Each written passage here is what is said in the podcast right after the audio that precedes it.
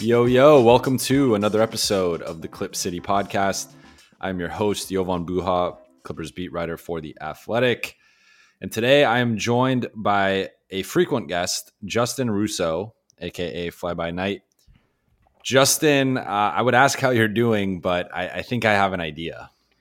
I'm a little bit better now than I was like an hour and a half ago because I was yep. still really mad about an hour and a half ago. We are recording this pretty late. It's eleven, basically eleven thirty on Sunday night.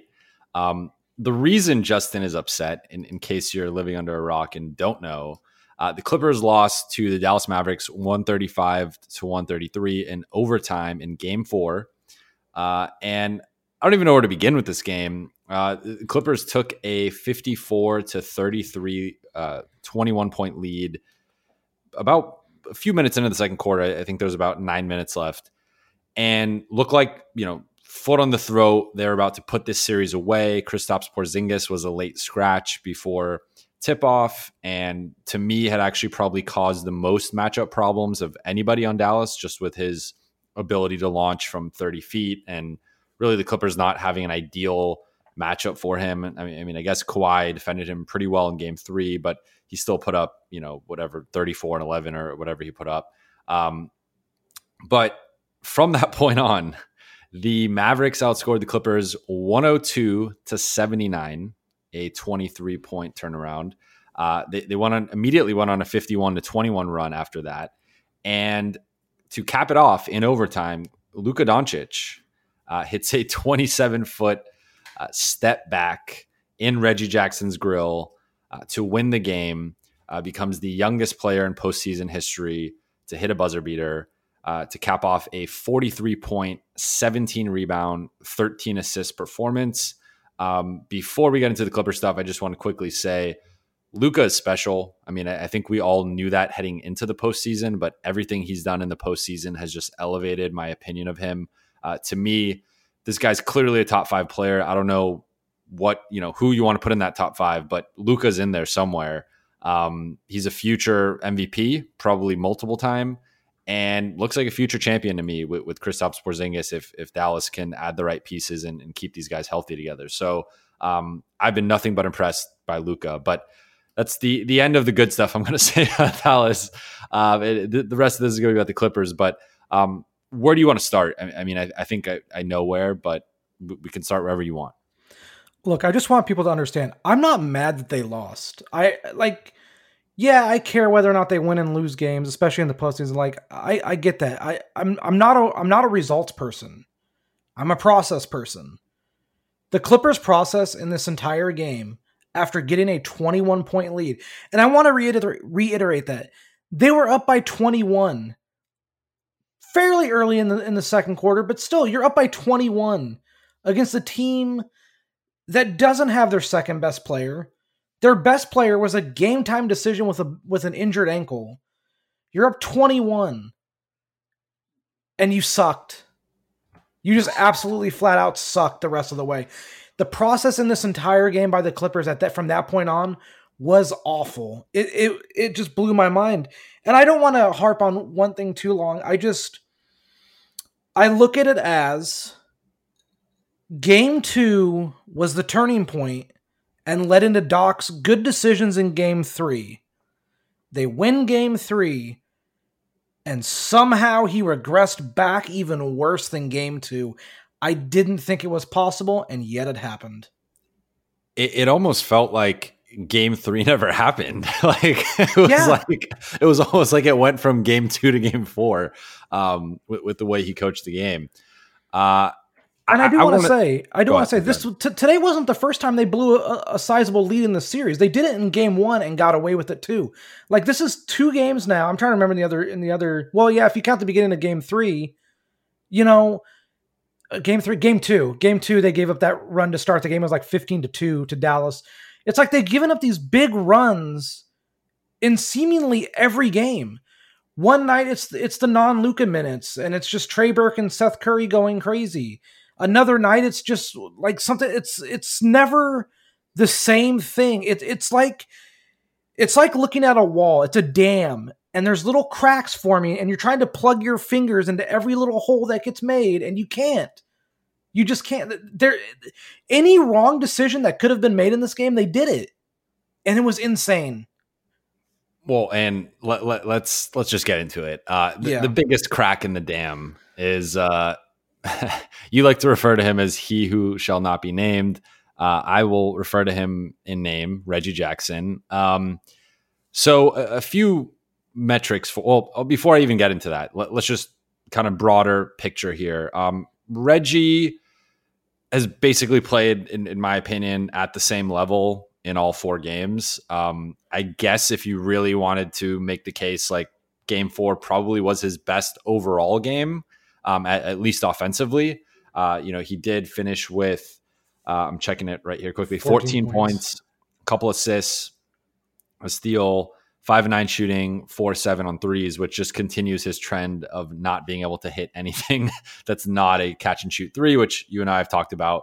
That's his best role offensively. Anything else is pretty much been a disaster. But defensively, uh, the so Reggie, um, you know, after playing Landry so many minutes in Game Three, Landry playing really well.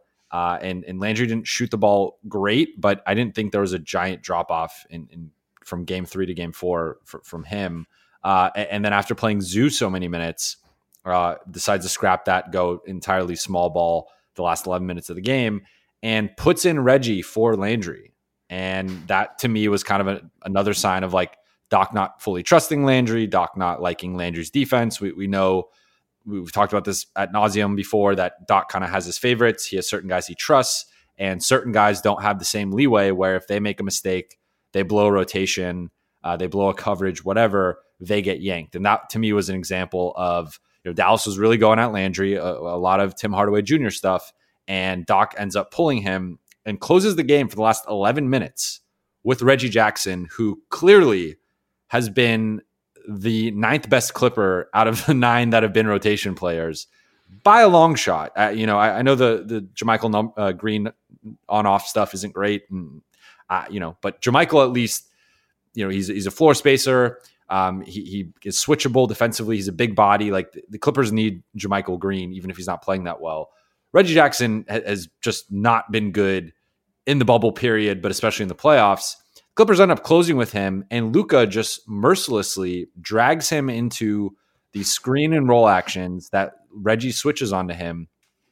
Uh, you know, goes four for four in, in, during the game, eleven points against Reggie uh, including two huge baskets, basically the deciding baskets. You know, he, he draws a switch, drives on Reggie, spins, bumps into him, lays it in. Uh, then Marcus Morris hit, gets the catch and shoot three from Kawhi for the Clippers to go up, and then he hits the game winner in his face. And it just, I just don't get it. I, I, I just really don't get it. You know, I asked Doc after the game why Reggie was in there. You know what what was he seeing from him? You know, it felt like Dallas was targeting him defensively, and he just said, well, you know, Luka made the shot, obviously. So, you know, it didn't work, but I thought Reggie was fine otherwise defensively. And, um, you know, ba- basically just saying they had to live with that. And I just, I just don't see what they're seeing. I, I don't see any credible evidence to suggest Reggie was playing good defense at all during this game or that he had a positive impact on this game. And um, I, I'm just kind of flabbergasted that this continues to be a thing. And if anything, the more time he's been on the court, it's obvious he should be playing less, not more. Yet he's playing more. I just I don't get it. Yeah, it's it's frustrating when you look at it. And let me just preface this by saying I don't blame Reggie Jackson. I don't. At a certain point, I can't blame players. I blame the coaching staff and the coach for putting them in situations that are not conducive to success. You would you, you don't blame a tiger for going tiger. You know what I mean? Like like it's on someone else for letting it happen.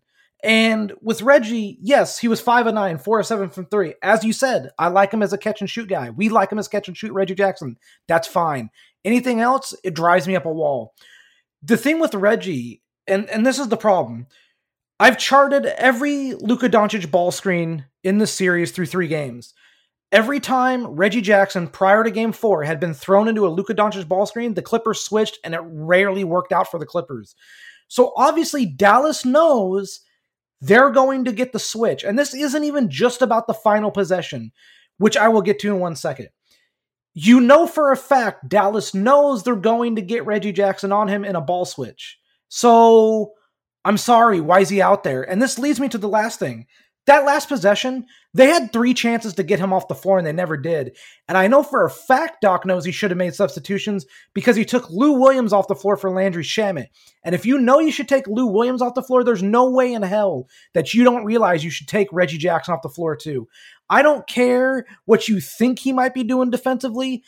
Everyone can see the tape. I've watched now four games of this. Everything well, on tape shows me he can't do it. What, I don't know what else you need to watch. What, one thing I want to interject quickly too is that we've also seen this from the Clippers where they will situationally go to Rodney McGruder or Terrence Mann. Like that, you know, Ter- Terrence has played in three of the four games, or it might even be four of the four. Just by end of quarter, like we need a defender, a guy to pressure the ball.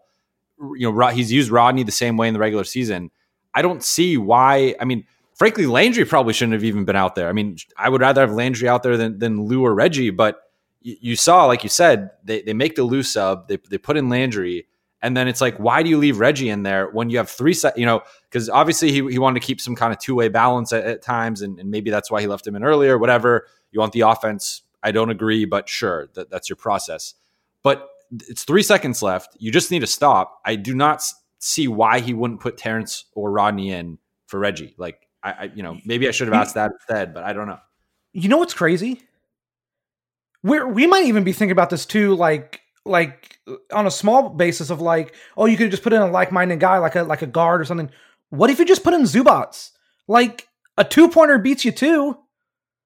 What if you just put in Zubac and it's Zubac, Morris, Kawhi, PG, and Landry, and then you're bigger, and you're able to like even if you switched, at least it's a bigger guy.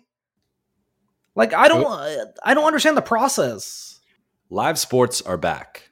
It's very possible that we may see an NBA playoff matchup between the Clippers and the Nuggets.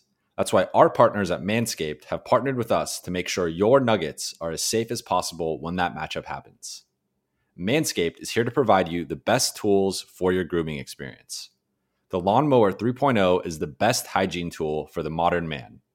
Because of their ceramic blade and skin safe technology, your snags will be reduced. They actually just released their Shears 2.0 nail kit, which is the perfect add on to the Lawnmower 3.0 trimmer. The Shears 2.0 is a luxury four piece nail kit featuring tempered stainless steel tools and includes slashed tip tweezers, rounded point scissors, fingernail clippers, and a medium grit nail file. Get 20% off and free shipping with the code THEATHLETIC at manscaped.com. That's 20% off with free shipping at manscaped.com and use code THEATHLETIC20. Take your grooming game to the next level. It was also weird. Landry was on the ball, uh, which I was just like, I mean, that's another instance in which usually you put a bigger guy on the ball. And, and of course, mm-hmm. maybe the, the inbounder could, you know, break free for like a shot quickly. But I don't remember who was inbounding the ball. Um, I uh, can, Hardaway.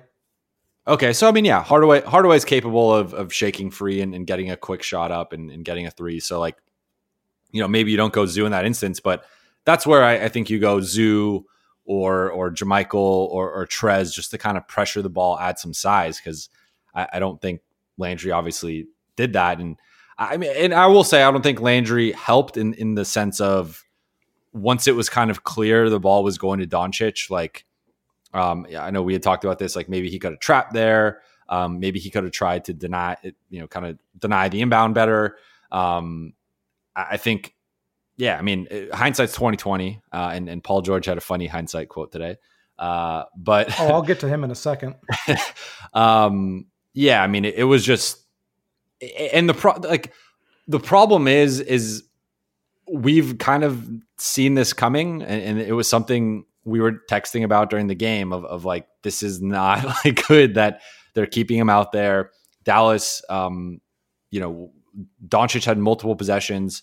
Uh, in my story that's coming out tomorrow, I have film breakdown basically of Doncic targeting Reggie and you know the, them using Seth Curry as, as the screener and, and, bringing Reggie into the action and, and them isoing Luka versus Reggie, and they did that multiple times. And it's just I, I just I don't I don't get it. You know, like, like as you said, I don't know why they don't just show and recover with him. Um, I, I don't even know why he was out there to begin with. Uh, they did it. They did it twice in the fourth down the stretch of show and recover, and it worked both times. I don't understand this. They're making their lives way too difficult in a series that you should be trying to close quicker than anything because they're not going to give you time off. Toronto and Boston just had sweeps and they're only getting like 3 days off. Like what what are you doing? Let, us get into PG. Okay. Um look, okay.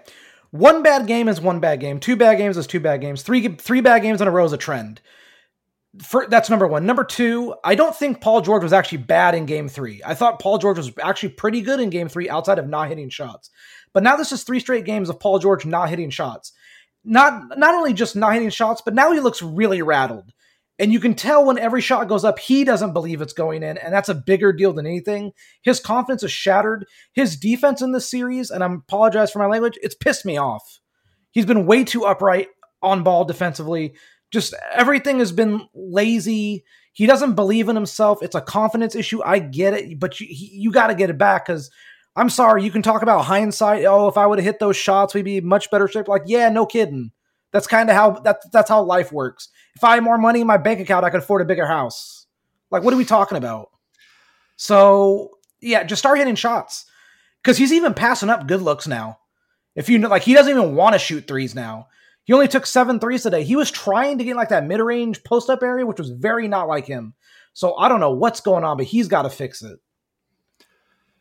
Yeah, I was really surprised by some of his post game quotes. Um, you know, the, the, way they've had these Zoom calls set up, you know, the, the post game pressers, um, they have two different feeds going on at the same time. So today, for example, um, Paul was in one feed uh, wh- while Doc and Kawhi and Lou were in another feed. So I was in that feed and I, I missed Paul. So, you know, I, I didn't get to see it till after what he had said. But um, this is now the second straight game where you know last game he, he's bringing up James Harden and um, you know he's just kind of saying some weird comments, and, and I almost feel like he felt those comments got misinterpreted um, in like a passive way. So then today he was like way more aggressive with, you know, I, I don't know if you saw some of the other quotes, but like he was dismissive of the Mavericks defense. Like he, he, said multiple times, they don't have a good defense. They don't have good defenders. It's all on me. I'm just missing shots.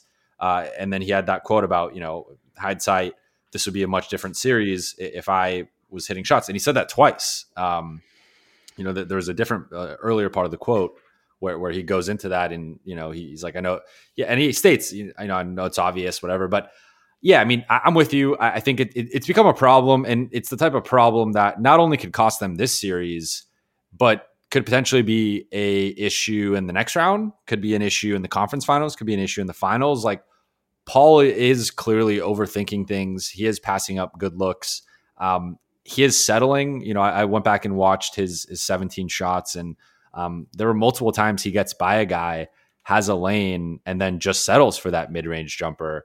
Um, and, and, afterward, he did admit that he needs to start getting to the basket more. He's like, I need to get a few layups, a few shots around the basket, and then go out to the perimeter, not the other way around, which is what he's kind of done. You know, he's, he's, missed some threes and then tried to go to the rim. And at that point, he's just cold. So it, it is an issue, like, no doubt. And I don't want to undersell um, how bad he's playing, but I just think, in spite of it, they, have still been in all these games, really. You know, mm-hmm. like it, it's not been it's not been a crippling issue. And I think against the Lakers or the Bucks or whoever they face in the finals, if they make it there, it's a crippling issue. Like you, you can't beat those teams without PG in that 25 to 30 point role. But, um, I mean, th- there's just so many issues with this team right now. And it, it is a little disconcerting where you, you thought some of this stuff would be resolved in the playoffs, but it's basically like a, a gumbo of every issue that was an issue in the regular season is rearing its head.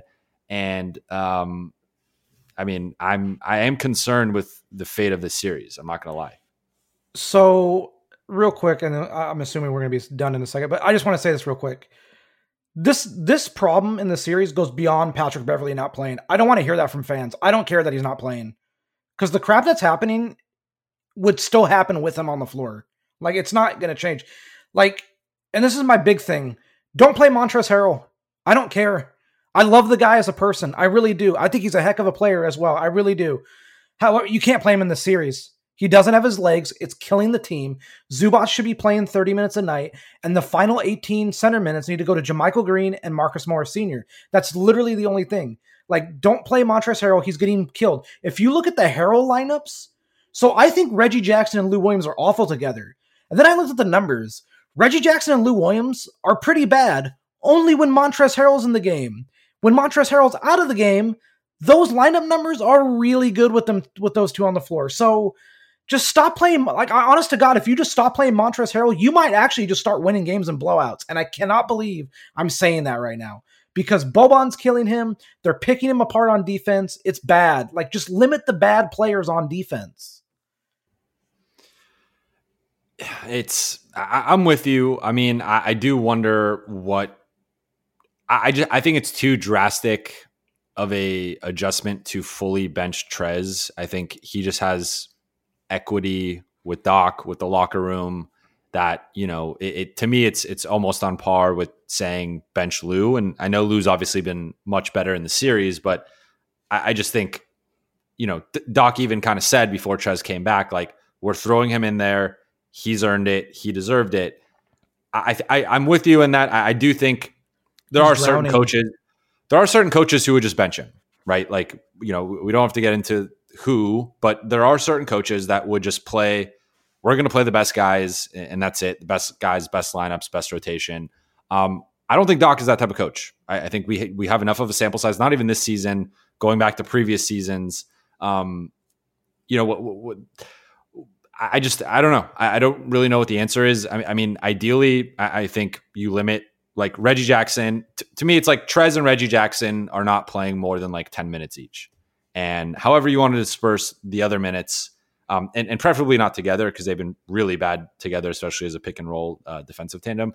However, you want to disperse the rest of the minutes, disperse it with whoever on like on the roster in the rotation. I mean, I do.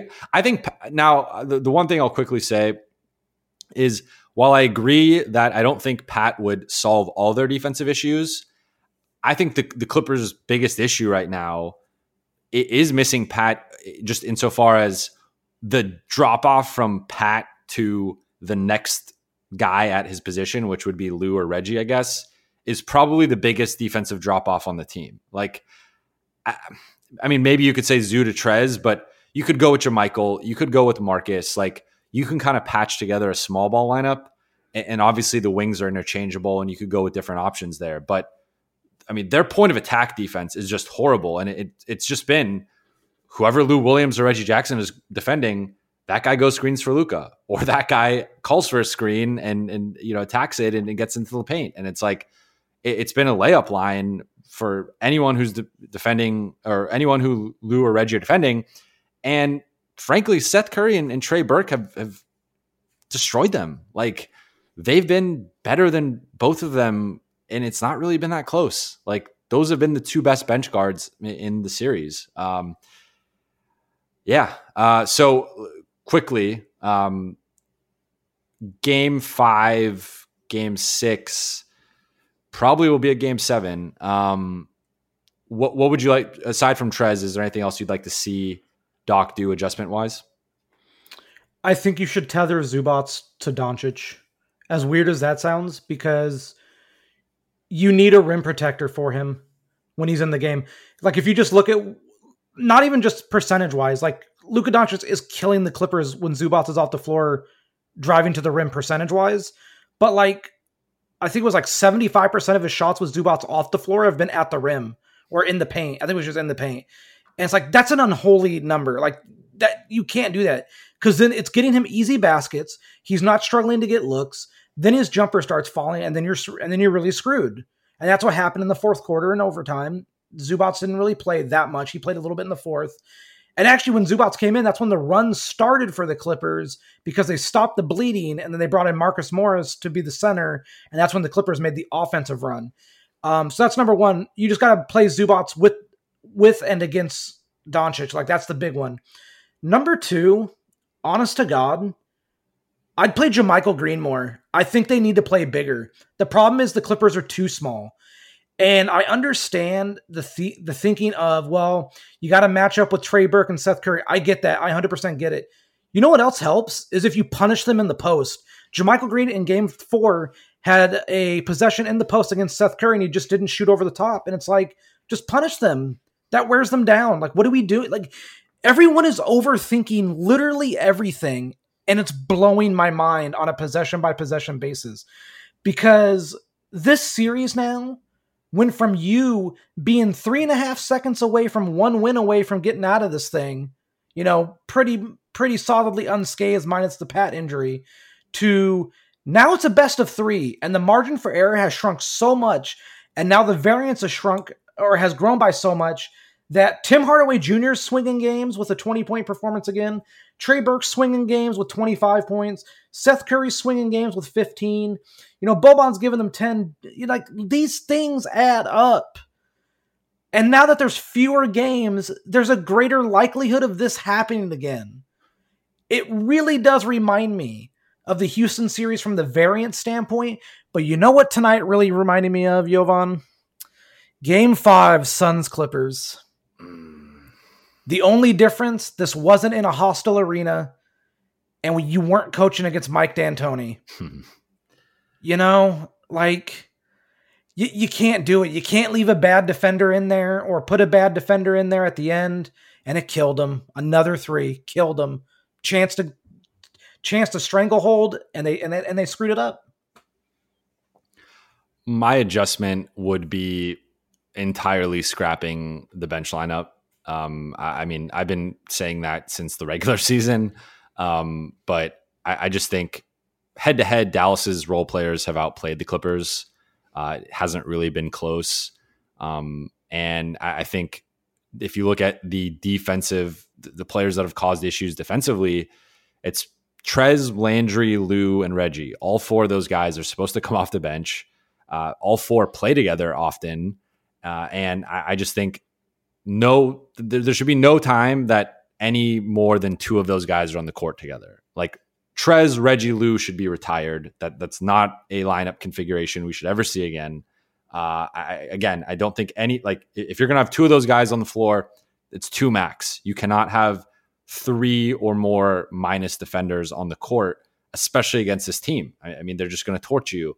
Uh, so that that would be. I mean, I, I, agree with everything you said. That that would just kind of be my final adjustment of like, Doc, you're going to need to stagger. You, might need a sub every three minutes. I, don't know how you're going to figure that out, but the we're rolling with the starters, then slowly putting in the bench. Then we're going to do like a six minute spurt of the bench.